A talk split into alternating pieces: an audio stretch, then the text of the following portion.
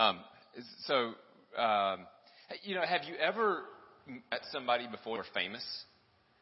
Ever wish that? Tonight's your night. uh, Billy, uh, D- Daniel, and and I met Billy. Uh, he's teaching a class in Charlotte, or he's part of a teaching, uh, a, a, part of the leadership team for a class that Daniel and I are going to in Charlotte called Colson Fellows. That some of you have heard me talk about.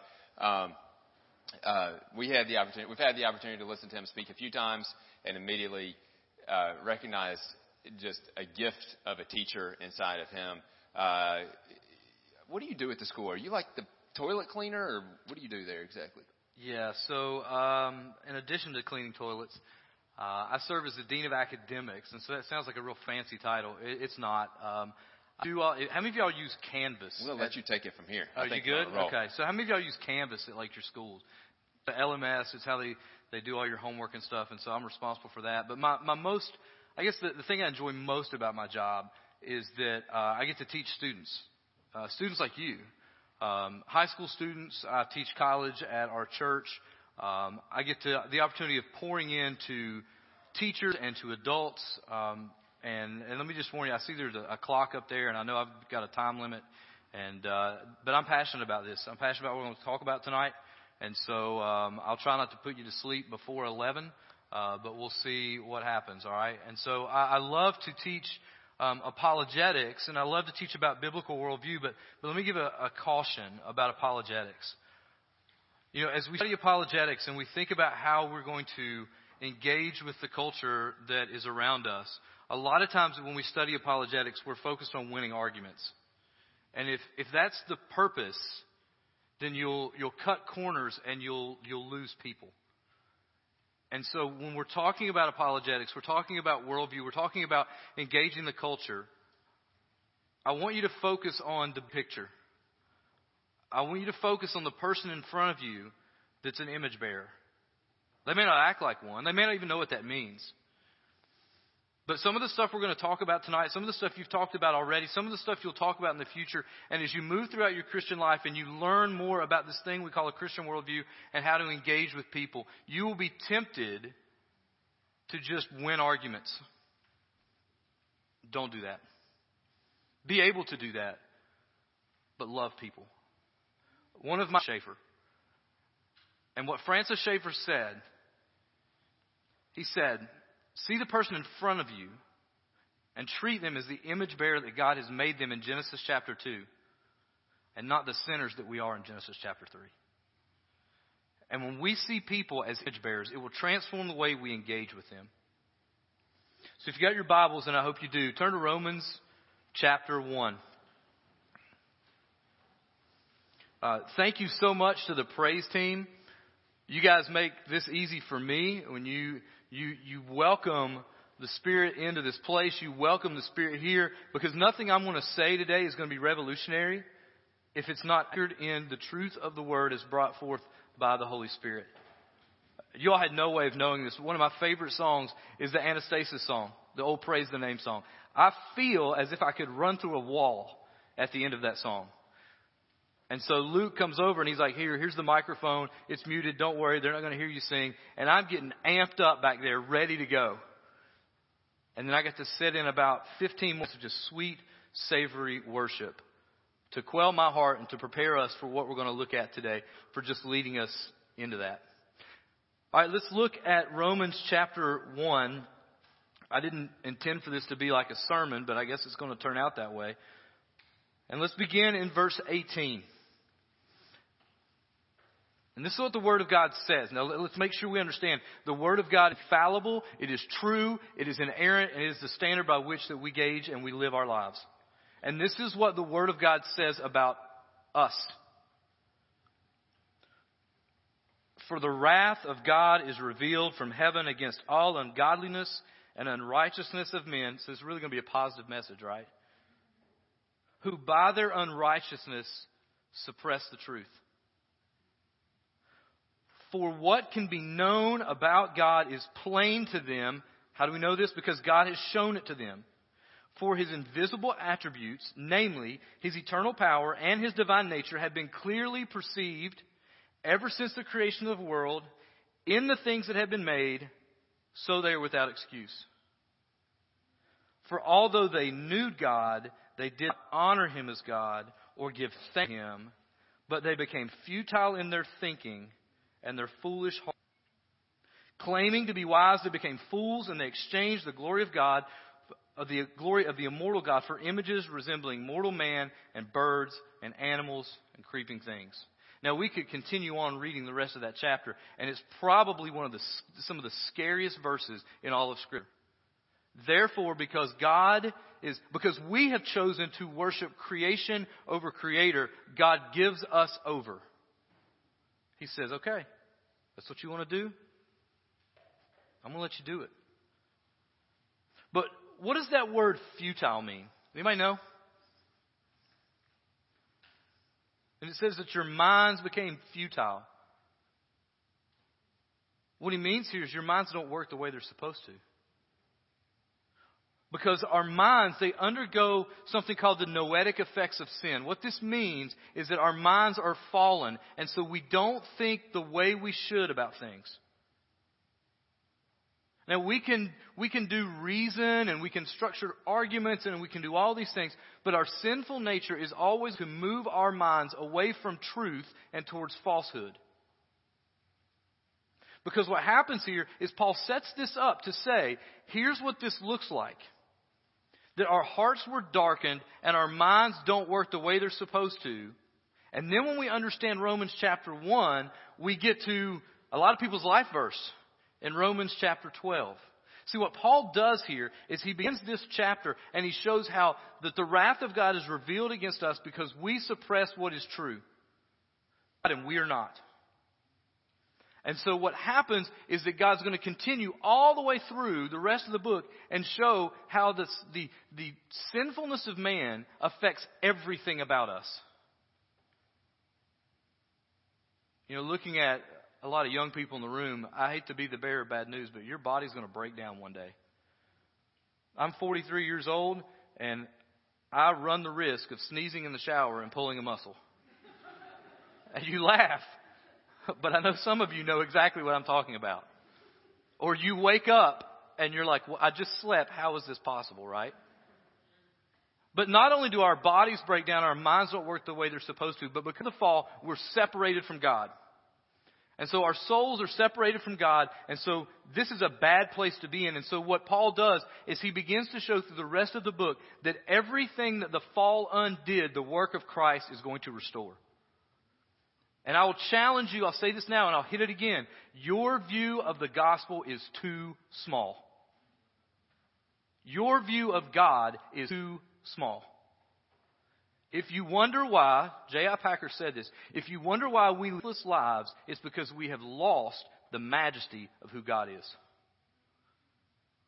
If we really understand and we get a grasp of the majesty of God, then we understand our brokenness and we understand what Christ has done for us. And that's why in chapter 12, Paul says, be transformed how?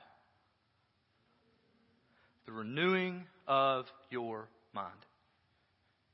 If your mind is futile in chapter 12, as we move through the gospel, we get to the pinnacle of the greatest book of, in the, the greatest chapter in the greatest book of the Bible, Romans chapter 8. We get to the end of that, and then we see from there on that the point of restoration, that God is restoring all things. And that Greek word for all means all, everything. God is restoring everything back to Himself. And so what happens here is as Christians, we neglect thinking.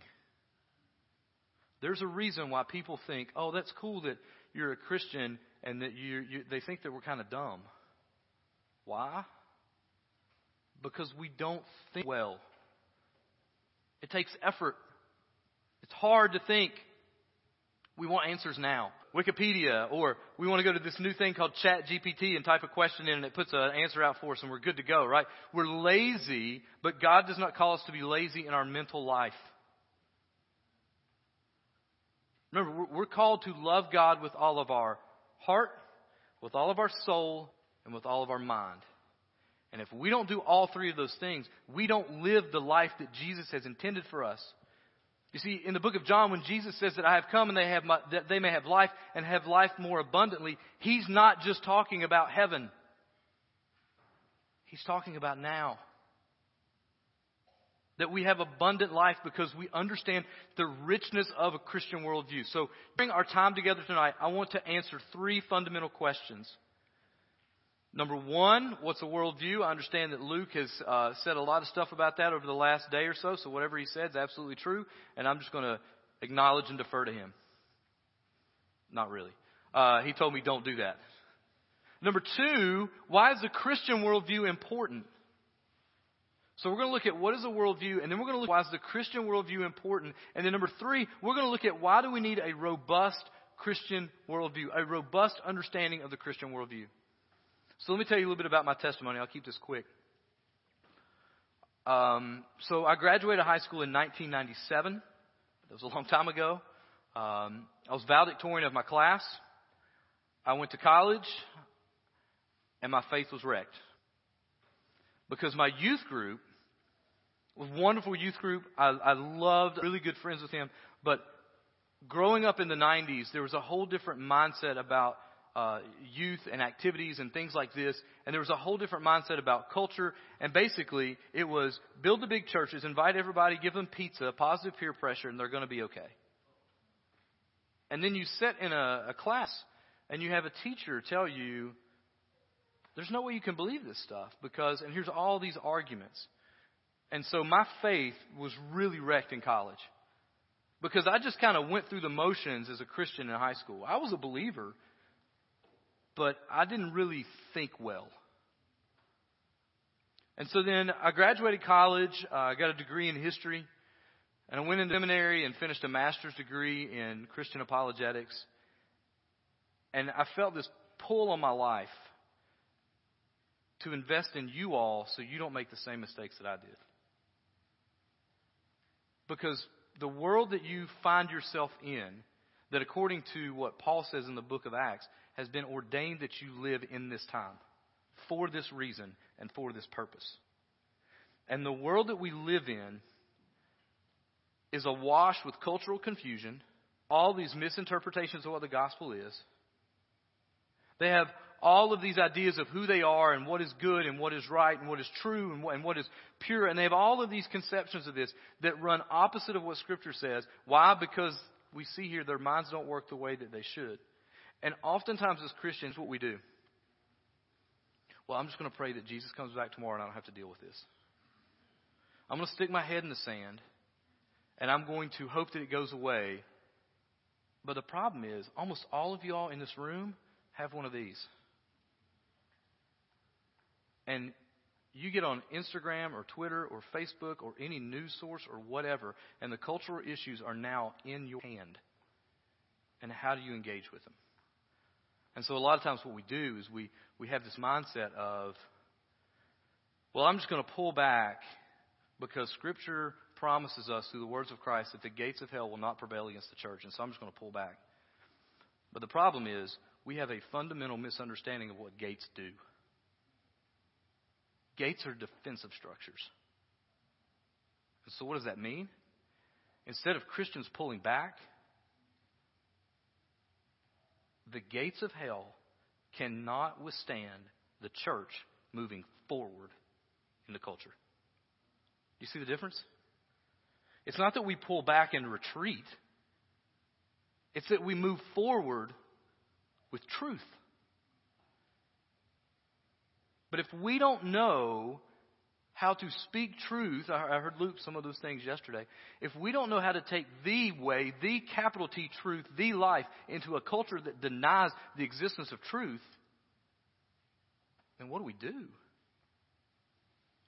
So, as Christians, part of your calling is to have a robust life of the mind. Why? Because Paul says, whether you eat, or drink. Notice those are the two most basic things a human being can do. Whether you eat or drink, do all for the glory of God. So if you're a student in this room, how you approach your homework and your school and your academic study is an act of worship. I'm going to say that again. How you approach your academics is an act of worship. I had a seminary professor that said this Some of you men in this room are pastors. You're bivocational pastors, and for you to make an A in this class would be sinful. And we're going, What? And he said, For you to make an A in this class would neglect your, your responsibilities as a husband, as a father, as a pastor. But on the flip side, there's some of you in this room to make anything less than an A would. So, in the same way, I encourage you guys to see not just what happens in this room or at your church on a Sunday morning or a Wednesday night or whenever you guys meet. Worship is how we live all of our lives. How you drive your cars. I know, it hurt, didn't it? How you prepare for an exam. How you play your sport. All of that is worship. And if we understand worship in that way, then when we are told that we will worship God for eternity, then that means it's not some long church service where we just sing all day. And if it is, that's great. If I'm wrong, well, it's going to be it's still going to be fantastic because God deserves that glory. But if all of our lives are worship and we're going to worship for eternity, then that means that we're going to continue to do things for eternity. The cultural mandate that's given in Genesis chapter 2 where God tells Adam and Eve to cultivate and to keep, to arrange what I have given you in a way that glorifies me, will still be present when we're with Christ. But none of that had anything to do with what I was going to talk about tonight. So, um, I just, they said just go with it, and so that's what I did. Anyway, um, so what is a worldview? So we talk about worldview, and most, the simplest definition is how you view the world. Now, there are some of us in this room that have glasses on. You get worldviews like, uh, so young man over here just put a set of sunglasses on. Now, what happens if I take my glasses off? Now, my prescription is not that bad, so I could still function. But I put his sunglasses on. How does my perception of this room change? It gets darker, right? And so, if a worldview is how we perceive the world, then those who have a worldview commitment outside of Christianity are going to see things differently than we do. Why? Romans chapter 1. Their minds don't work the way they're supposed to. Now, you have to be careful. Don't go to somebody and say, the reason you do this is because your mind doesn't work the way it's supposed to. Because there was this bald guy that came to this church event and told me to tell you that your mind doesn't work the way it's supposed to. Don't do that. So, if the simplest definition is um, how an individual sees the world, here's where we have to push in a little bit. Everybody has a worldview. Everybody sees the world in a particular way or a particular fashion. But just out of a show of hands, and this may be a complete and abject failure for me, before you guys started, what, two days ago? Day and a half ago? How many of y'all had ever heard of the term worldview before now? You're in the minority. Now, this term's coming a little more since, like, Dwyane Wade is saying, well, since my child is now identifying as transgender, I have to change my worldview, right? So now people go, oh, worldview, what is that? Dwyane Wade said it. Who's going to be next? LeBron? Okay, let's move forward. And now it's a concept we have to pay attention to because a celebrity said it. But this idea of worldview is how we see the world around us. And so everybody has a worldview. And so what this means is that every song that you hear, every book that you read, every poem that you read, every show that you watch, every movie that you watch, every cultural thing that you engage with is out of somebody's worldview. And so we have to understand how these contours of a worldview work. And so one of my seminary professors at, at Southeastern, he, he said this, and it really helped me to think through this concept of worldview. He said, and I'll say this slowly in case you want to write it down, that a worldview is a system of beliefs. Did you use this definition, Luke? Good. All right, a worldview is a system of beliefs by which an individual, notice these three things, perceives, interprets, and judges reality. So a worldview is a system of beliefs by which an individual perceives, interprets, and judges reality. So, worldview, system of beliefs by which an individual perceives, interprets, judges reality. And as Christians, we don't press in enough because we all live in the same reality. Some people might deny that, but we all live in the same world. Now, when we think about this concept that I gave you, this idea of perceives, let me give you the definition according to the American Psychological Association of the word perceive. Perception is the, is the way we become aware of objects, relationships, or events. So, perception, you don't have to write this definition down, just you, you summarize it.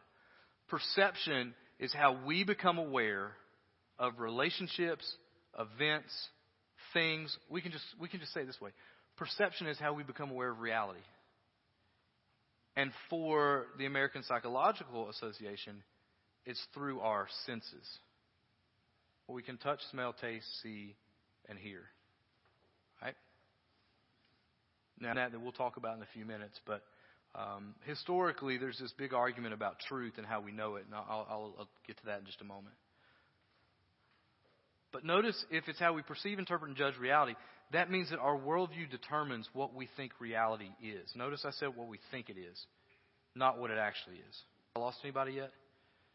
All right, so our worldview it it determines what we think reality is. So that's perception. Number two is interpret. How many of you have ever worked with an interpreter before? Anybody?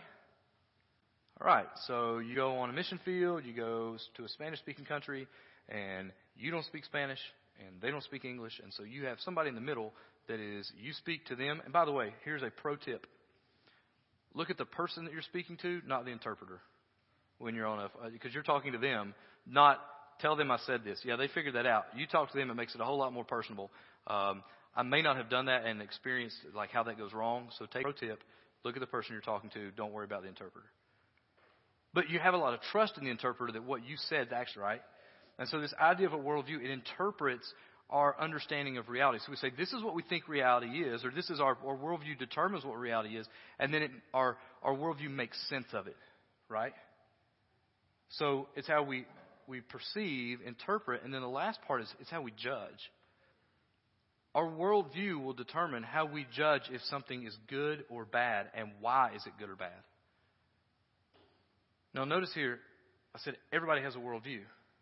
So that means everybody has a conception of what reality is. Everybody has an interpretation of what reality is. Everybody has a, everybody has a judgment about what reality is. So, with that as our understanding, then what we want to do is that we want to look at all of these worldviews. You could have you know, uh, hundreds of components, but I want to give you five components that every worldview has. Five components that every worldview has. So if everybody has a worldview, then that means everybody's going to have a statement about each one of these components. The first one, I'll save you the big long word the nature of reality. So the first component of all worldviews is somebody's going to have a statement about the nature of reality. Luke mentioned that he talked about Darwinism the other day, right? And you guys probably heard the term naturalism or materialism. So those individuals who are committed to that worldview, they believe that all of the world is a box. There's nothing supernatural, right? And so that's really the only two options you got. You either have all there is physically, naturalism, or there's something outside of the box, supernaturalism. Everybody has an opinion on that. The second component of every worldview is the nature of truth. What is true? And more importantly, how do we know it's true? There's a large philosophical debate over do I trust my senses or do I trust my mind, right? uh, one of my favorite uh, music artists, and unfortunately, they they were really a band of Christians that were committed to making music, and now they've deconstructed their faith and, and moved away. It was a band called Thrice, and he had a song called "Staring at the Sun." He says, "Do I trust my heart? Do I trust my mind? Why is truth so hard to find in this world?" That's a song about epistemology, about the nature of truth. Everybody has a statement about it. The statement, there is no such thing as absolute truth, is a statement about the nature of truth. Unfortunately, they expect everybody to believe it. That's default would make it absolute. Right? So the easy way to get out of that is if they say there is no such for everybody. No? Okay, cool. I don't believe it. If they say yeah, it's like, that's the nature of absolute truth. How do you explain that one, right? The third component of every worldview um, is anthropology. What is a human being? And for you guys, if you watch how technology kind of spirals and it begins to move faster and faster and faster, like I can talk to my watch. I can type in and have a conversation with a robot called ChatGPT, and it feels like that I'm talking to a human being in some ways. So this concept of what is a human being um, is really important. And, and let me push in just a little bit here. This is the issue in the abortion debate. The issue is not, is it wrong to kill a human being? The issue is, is the entity in the womb a human being? And if we don't think through worldview and how to, how to engage at that level, then we're doing ourselves a disservice. Because now, if that's a human being, then my argument against abortion is that's my neighbor. And I'm called to love my neighbor as myself. That makes sense? By the way, let me encourage you too, when we get to missions and the Great Commission, if that's your neighbor, then the most important thing you can do is to tell them the truth. The truth about their status before a holy God. And the seminary professor that I had, he, he said this, and it, he said this probably 15 years ago, and it, it haunts me still. There's two reasons we don't share our faith. Number one, we don't share our faith because we don't actually believe it. We don't believe that people who die apart from Christ will spend eternity in hell. Or number two, we don't care. And that's it. Oh, but Billy, like, what? Ask a question, I can't answer it. If you care enough, you'll learn how to answer the question. You'll engage with them. You'll walk beside them to say, hey, I don't know the answer to this, but let's walk through it together. And so when we talk about fulfilling the Great Commission, if we don't share our faith, according to Danny Akin, not me, it's because that we don't believe that people who die apart from Christ will spend eternity in a real place called hell. We don't care. And that has chilled me since I heard him say it. And I'm glad that I can share that with you. Because I hope that it I hope that it resonates with you all like it resonated with me. Because now I see that person in front of me and say, Is it did I not open my mouth because I didn't believe it or I didn't care? And, and we have to redefine evangelism, by the way. Successful evangelism is not defined as I because it's not about you. Successful evangelism is best seen in the parable of the sower. The parable of the sower does what? What's he concerned with? The only thing he can control. He reaches in the bag and he casts out the seed and he can't control where it lands. But if the seed doesn't get out, then it's not going to fall on the fertile ground. And yeah, it's going to fall on rocky soil and you're going to have conversations with people that go terrible. But here's the other part about it. Since faithful evangelism is defined as sharing your faith, I have seen some of the most well structured presentations of the gospel and nobody responds. And I have seen some conversations where people go, that was the worst presentation of the gospel I've ever heard. And people respond. Because in our weakness, God is made manifestly great. So, anthropology. The next piece is theology. Theology, that, that T there, theology, it's just a study of God. Doesn't to say that God doesn't exist is a theological statement. Does God exist? What is God like? And, and if you notice here, notice the difference between Islam and Christianity. Islam, God, God is not personal. Allah has no care for what happens with human beings. He's not triune at all. Christianity. God is one being in three persons. He's insanely personal. He's transcendent and yet he's immanent. He is with us and he is among us, but yet he is perfectly holy. So theology is going to be another component. And lastly, ethics. And let me make a distinction here about ethics. Because too many times we as the church have preached morality instead of ethics. Let me give you the difference. Morality is what is right or wrong. Ethics is why is it right or wrong. And if we understand the why something is right or wrong, let me give you an example. If we believe that life begins at conception, and we believe that the entity in the womb is a human being, then when we come across something like um, stem cell research with uh, fetal stem cells, I mean, you can't look that up in the back of your Bible. If you could, it would be weird because that would be way before that technology ever existed, right? But if life begins at conception, then we talk about stem cell research. I, I watched a video on 60 Minutes one night where it was a Christian family, and uh, the lady said, "Look, here's the deal. We're we're going to use in vitro fertilization because my grandmother had breast cancer, my mother had breast cancer, and I had breast cancer. So what we're going to do is we're going to fertilize the eggs in the test tubes, and then we're going to run genetic tests on all of those embryos. And the ones that don't have the markers for breast cancer, then we're going to implant those, and I'm going to stop cancer in my family within the next generation. And that sounds good and that sounds noble until you go, what are you doing with the other embryos? Because if we believe that life begins at conception, then those are people. You, you see the difference when we begin to think through anthropology and theology and ethics and all these things? And so those, those worldview components, they, they have some questions that go along with it, right? And we all ask these questions. They're fundamental questions of human existence. Where did I come from? Why am I here? What happens when I die? What is my purpose? We all ask those questions.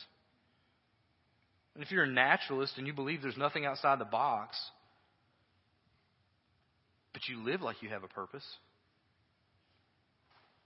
I mean, some of the best atheists I know go, "Well, I want my I want my kid to have a good education. Why? So they have a good job. Why? Because when they die, it doesn't matter. There's no difference. But you live your life as if you do have a purpose. And so we have to begin to see, if we understand worldview thinking, we go, wait a minute, if this is what your worldview says, let's carry that out to its logical conclusions, and you'll find that they don't like that. They don't like living there. Let me give you an exa- another example. I was having a conversation with a guy, and he said, Billy, I believe ethics are completely relative. What's right for you is right for you, and what's right for me is right for me. And I said, that's interesting. Do you lock your doors at night? And he said, Yeah. And he had told me before, like, you shouldn't oppress your, you shouldn't oppress people by forming or forcing them to believe your truth. And I said, Will, do you lock your doors at night? And he said, Yeah. And I said, Well, that's that's interesting because if you if you hold to relative truth and relative ethics, then that means that by your own definition, you're oppressing people to think that they shouldn't take what belongs to you. And so the fact that you lock your doors at night shows that you act because you believe people shouldn't take your stuff, and they should believe that too. But if we don't think through worldviews, we don't think through those, those things. And it's not about getting a silver bullet to defeat an argument and walk away and we drop the mic. That's what happens on Twitter and social media, and that's why people think that Christians are full idiots. Because how do we present ourselves most times? We're just yelling at each other. There's no, there's no dialogue. So I've already read um, the passage I wanted to look at there for a minute, but I want to. What I want to do is let's just boil this down to three simple questions. I mean, we can talk about origin and identity and all those things, but let's look at three simple questions that every worldview answers. And if you guys can just resonate with this and move through it, um, I think it will help you. Again, as we look at things like anthropology, what is wrong with the world? Right, so let's look at those three questions. Number one, what is real? What is real? God is, He is the ultimate reality.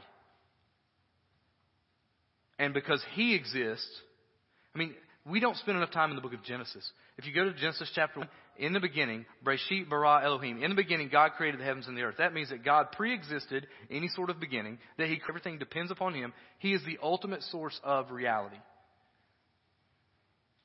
So, this question of what is real is followed up by the question of what is true.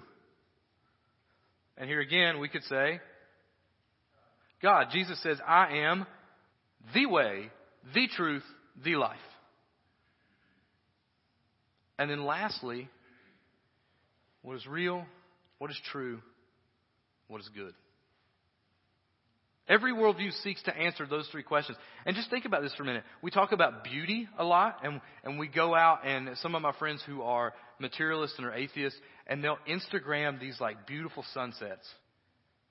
And I'm like, why do you do that? Because your worldview says survival of the fittest is what matters, and how does that help you survive? It doesn't. So that means that you appeal to some sort of beauty, which means that that picture you took is closer to a standard of absolute beautifulness than the, gray, the, the gloomy, gray, rainy day. You're not Instagramming that. Why? So where is this standard of goodness? Because if it only comes within the box, good's a, good's a relative term. You have to pull outside of the box to even define what good is. See, this is how worldview thinking can work. This is why I'm so passionate about it. This is why that as we begin through it, what happens here is the Christian worldview. Question number two. Why is the Christian worldview important? Because the Bible tells us to pursue wisdom. The Bible tells us to find wisdom. Wisdom is knowing how to live well as a human being. And so we talk about wisdom being knowing how to live well as a human being. That means, as, as academic dean, we have um, put forth four objectives for our school committed, connected, balanced, and wise. Wisdom means that if we know how to live well as a human being, then that means that we understand how God has created this world and we understand how to live in the world that He's created. Now, here's, here's the challenge. Whether you believe God created the heavens and the earth, he still created the heavens and the earth. It is what we call a propositional truth. It is true whether you believe it or not. And so for our friends that are not Christians, they find themselves in this position where God has said, This is how you will flourish. He puts Adam and Eve in the garden. He says, You can do anything you want. Don't eat of that tree. Be fruitful and multiply. Fill the earth take what I've given, it's worship and obey, it's cultivate and keep. What's interesting is the language there, the same word that is used for cultivate or worship is the same word that's used in Leviticus to describe the priestly duties in the temple. And he's saying, take what I have given you and do something with it. But our friends who don't believe in Christianity find themselves in a really tough position and they go, I don't understand why my life is a train wreck. But I reject everything the Bible says about how I should live my life. Do you see the problem there? If we don't live the way that Bible teaches us to live in God's world, it's like trying to play a board game by your own rules. It's not going to work. The creator of the universe has endowed certain orders in creation. I mean, think about this for a minute. Individuals who believe that truth is relative, I hope that those individuals do not build airplanes. Because if you're going to build an airplane, you better hope, or if you're going to be on an airplane, you better hope that whoever built that plane had some sort of notion of what gravity is. They had some sort of concept of the coefficient of thrust that it would take to get that plane in the air so that you didn't just shoot off like a spaceship, but you were able to get off the ground. Think about those of you that drive. Your parents tell you stopping distance. Why? Because water reduces the amount of friction, which means it's going to take you longer to slow down or to stop. That is a created order that God has put in creation. We call it physics. Science came out of a Christian worldview. I mean, think about this. Your science teachers tell you, trust the science. They tell you, believe in science because we know every time that we take two atoms of hydrogen and we put it with one atom of oxygen, we're always going to get a molecule of water. That is consistent and it's going to happen every time, over and over and over again. But that whole process comes out of chaos. It doesn't come out of order or design. It comes out of chaos, and we just got real lucky. See, here's the thing science can tell you that science works, but science can't tell you why it works. And anytime they do, they're engaging not in science, they're engaging in philosophy.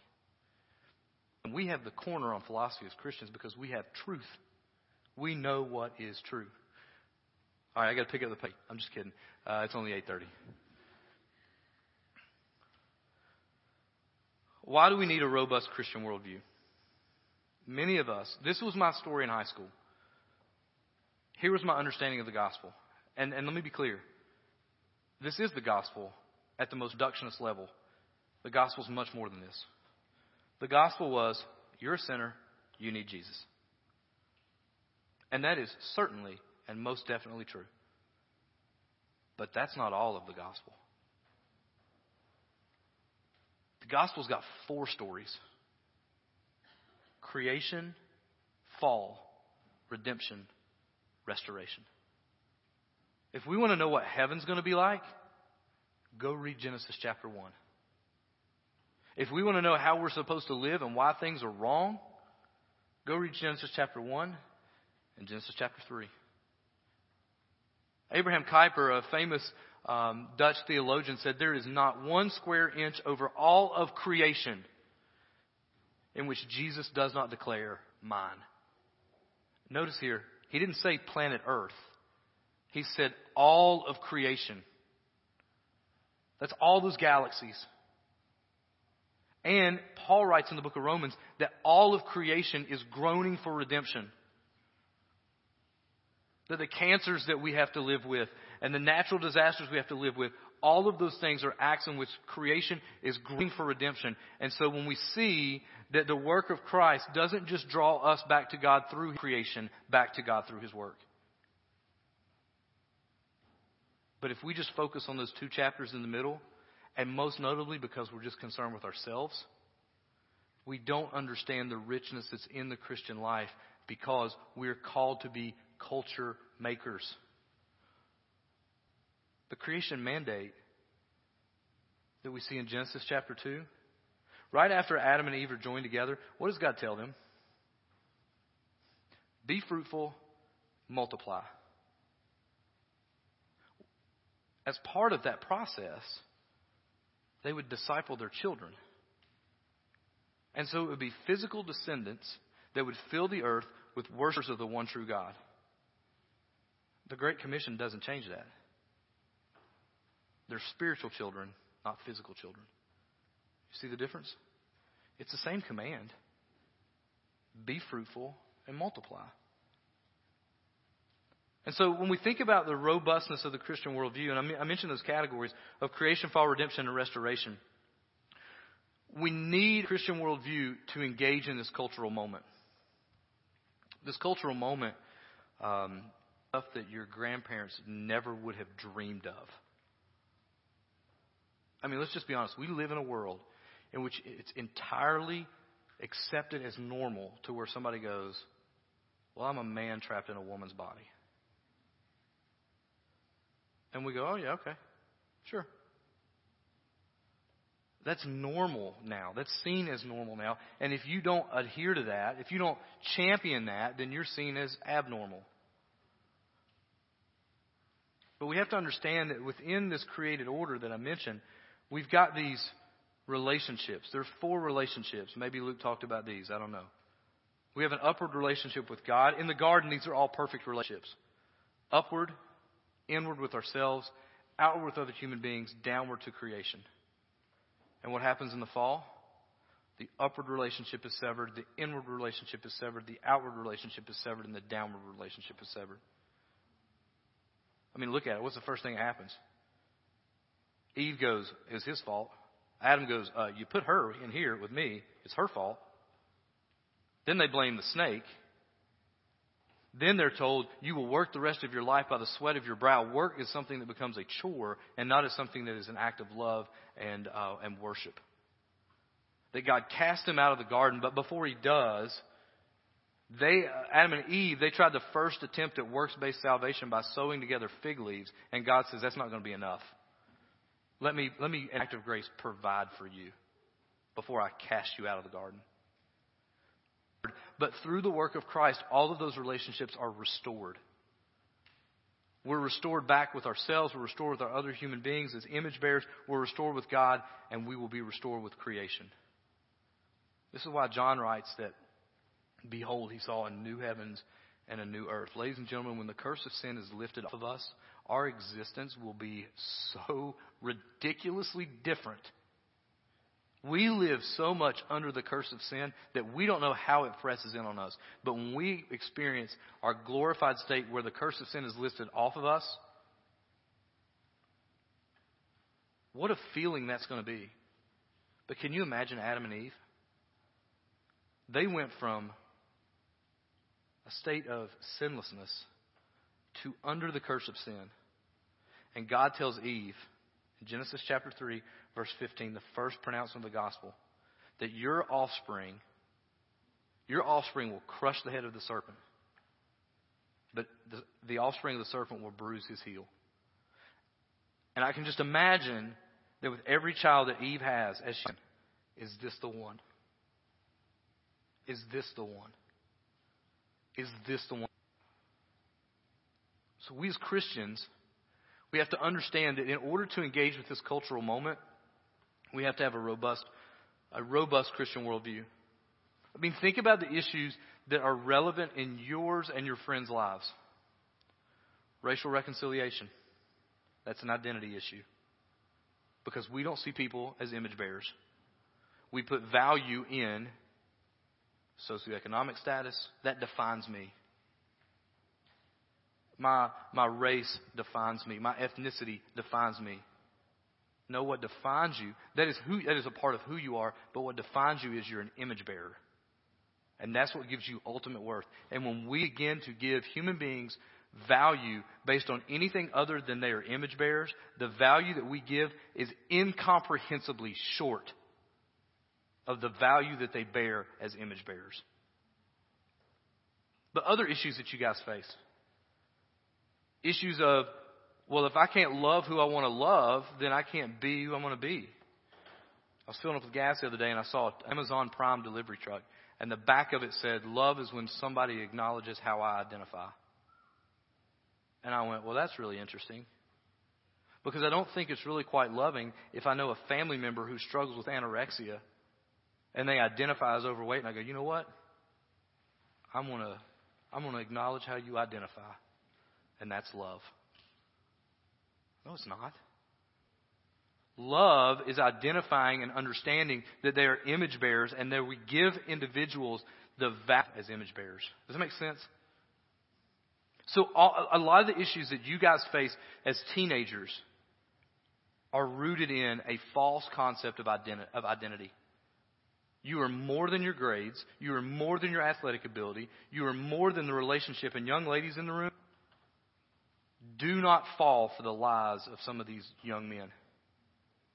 Because they are going to puff you up and give you ideas of your value based on something other than the fact that you're an image bearer. And if you want a good idea of how they view individuals, watch how they treat their mother. Young men, be better. Value your sisters in Christ as image bearers. And then we wonder, well, why do things go crazy? Because we don't, we don't live the way that God has told us to live. So all these, all these identity issues that we see, they're, they're so ingrained in our culture that we buy into the lie. And some of us, maybe even in this room, if I post something on Instagram and somebody doesn't like it within five seconds, what have I done wrong? And my identity is the social media account. No, your identity is much deeper than that. Your identity is that you're an image bearer of the King. Uh, another thing that we see here, and I'll, start to land this plane in just a minute. Another thing we see is this concept of truth. Now, now watch this and, and be careful.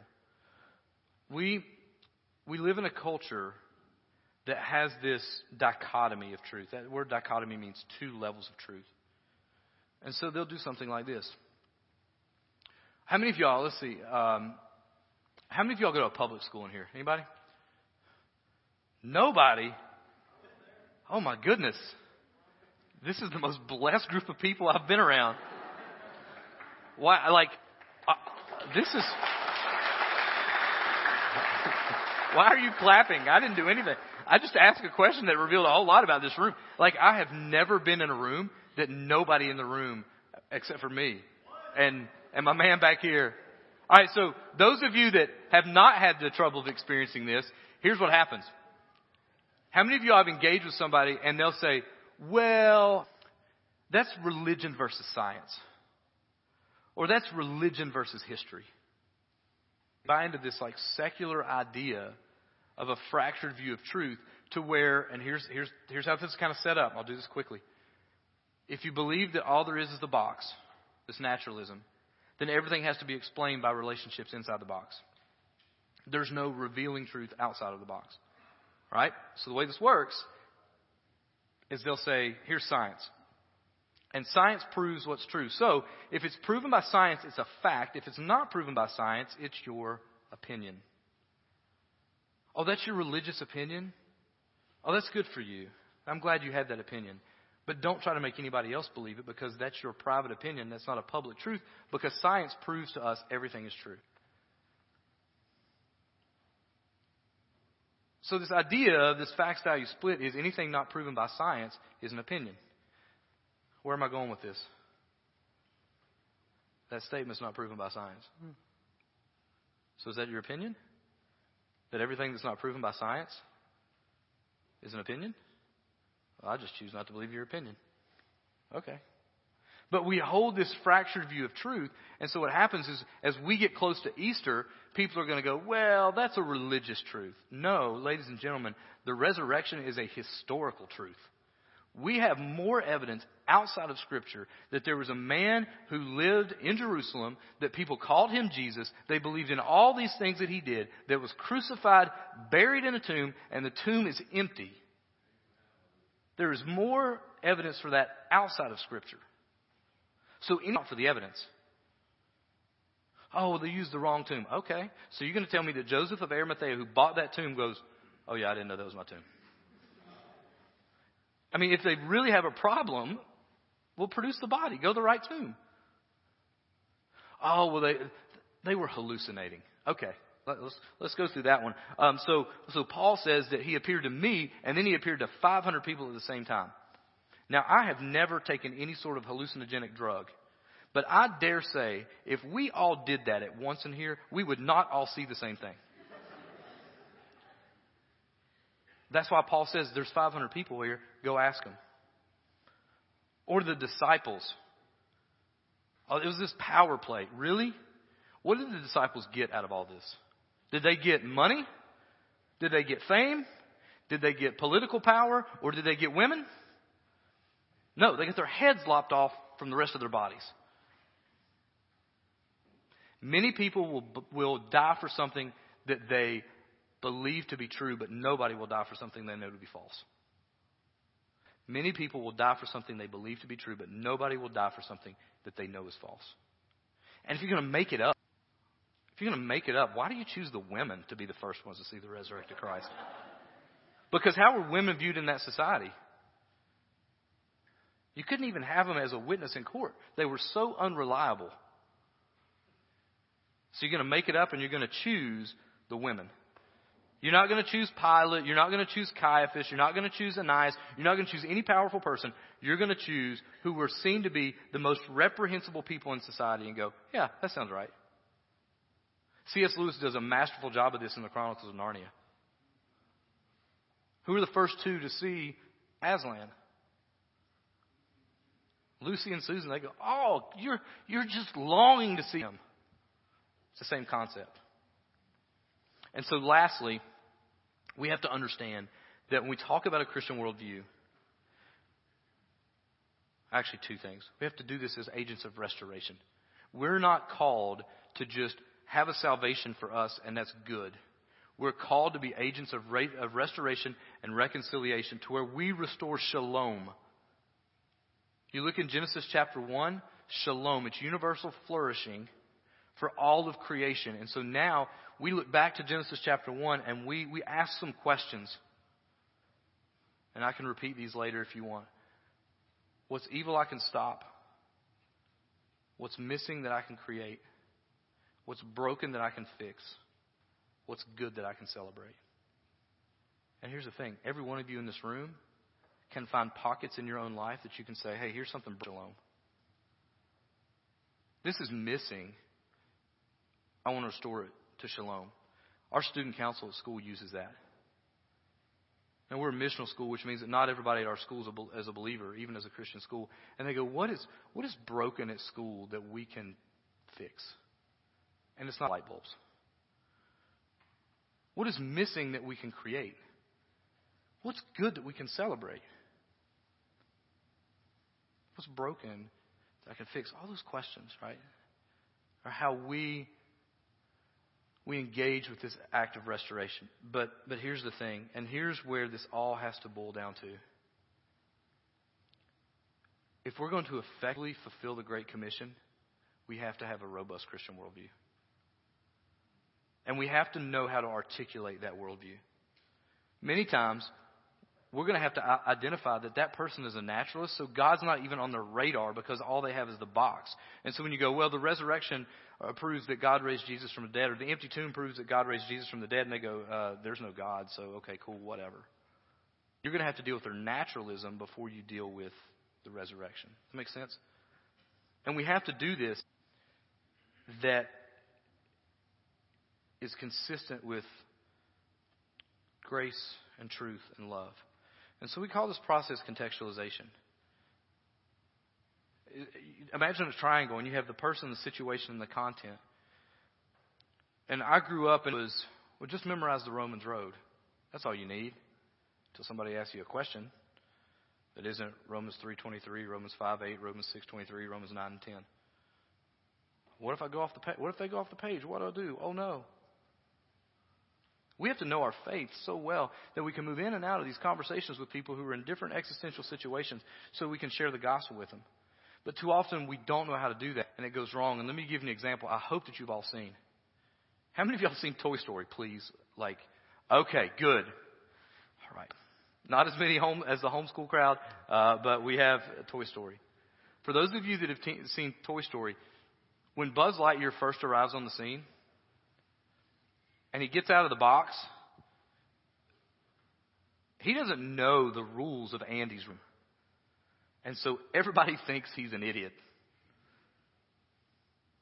If we don't know how to effectively share the gospel in different contexts and, culture, and, and cultures, we're no different than Buzz Lightyear. And so, what I implore you guys to think through, and it's encouraging to me to see this many people giving up, uh, you know, a couple days to dive into God's Word and to worship Him in spirit and in truth. I, I don't see this every day. You would think, well, you teach at a Christian. I don't see this every day. And so I want to press in on you guys to pursue the life of the mind. If we believe that Christianity is the truth of all of reality, why are we afraid of any questions? It's not that there are not answers for it, it's that we're too lazy to find the answer sometimes. So don't be lazy Christians. There's enough of them out there. There's enough of you in this room that if you begin to understand how the Christian worldview will impact your sphere of influence, eternity will be changed forever. So be better. Think hard things. Ask tough questions. One of the things that really spurned my growth as a Christian is that if I ask a question, how can this really be true? You know what happened? Oh, we got to pray over them. They're asking questions. They can't ask questions. Okay, so what was all of that? Like, is that really true? Ask questions. Jesus is not afraid of your questions. He welcomes them. What did he say to Thomas? Put your hands on my side. See who I am. Ask the questions. But we just say, Jesus, help me with my unbelief. Because this doesn't make sense. Because I see this in front of me, but I don't see your picture. But Billy, what, what is God's plan for my life? God's plan for your life is to live the good life of knowing God, loving God, imitating God. The rest of it, find out what you're passionate about, find out what you love, find out how you can love people, how you can make God glorified in whatever it is, whether that is being a plumber for Jesus, because God knows we need more ethical plumbers and lawyers and nurses and doctors and car salesmen. Yes, more ethical car salesmen. and so for you guys, my, my prayer for you is that you'll embrace the, because you got a whole lot in the windshield. And there's some of us that have a whole lot more in the rear view. And I don't wish that I could go back and do it all over again because this is God's sovereignty in my life has brought this position. But I'm able to speak to you guys from someone who struggled with the questions of Christianity. Is this really true? And I don't want you to have the same struggles. Can I pray for you? Father, we thank you for your goodness, your grace, your mercy, your love, your word. You did not have to reveal yourself to us, but you did. Some of the most profound words that we have is that you exist and that the Bible is your word. That you are there and you are not silent. So, Lord, I pray that you will, um, you will just pour out a, a special anointing on the individuals in this room to where they will see and savor the work of Christ above anything that the world has to offer. And that you will equip them in a way that their, their mind will just be attuned to the things of your word, that you will equip them in a way in which they can engage the culture uh, in a way that, Lord, we're, we're not afraid of, of, of wrong ideas. We're not afraid of ideas that may challenge us, but Lord, we know that you are true and you are good and you are real, and that when we ask for wisdom, you will give it to us. And I ask for wisdom for these uh, these students and these um, these leaders in the room. Thank you for your love and your mercy and your grace that you have poured out upon us through the work of Christ. And it's in his powerful name I pray. Amen. Thank you all.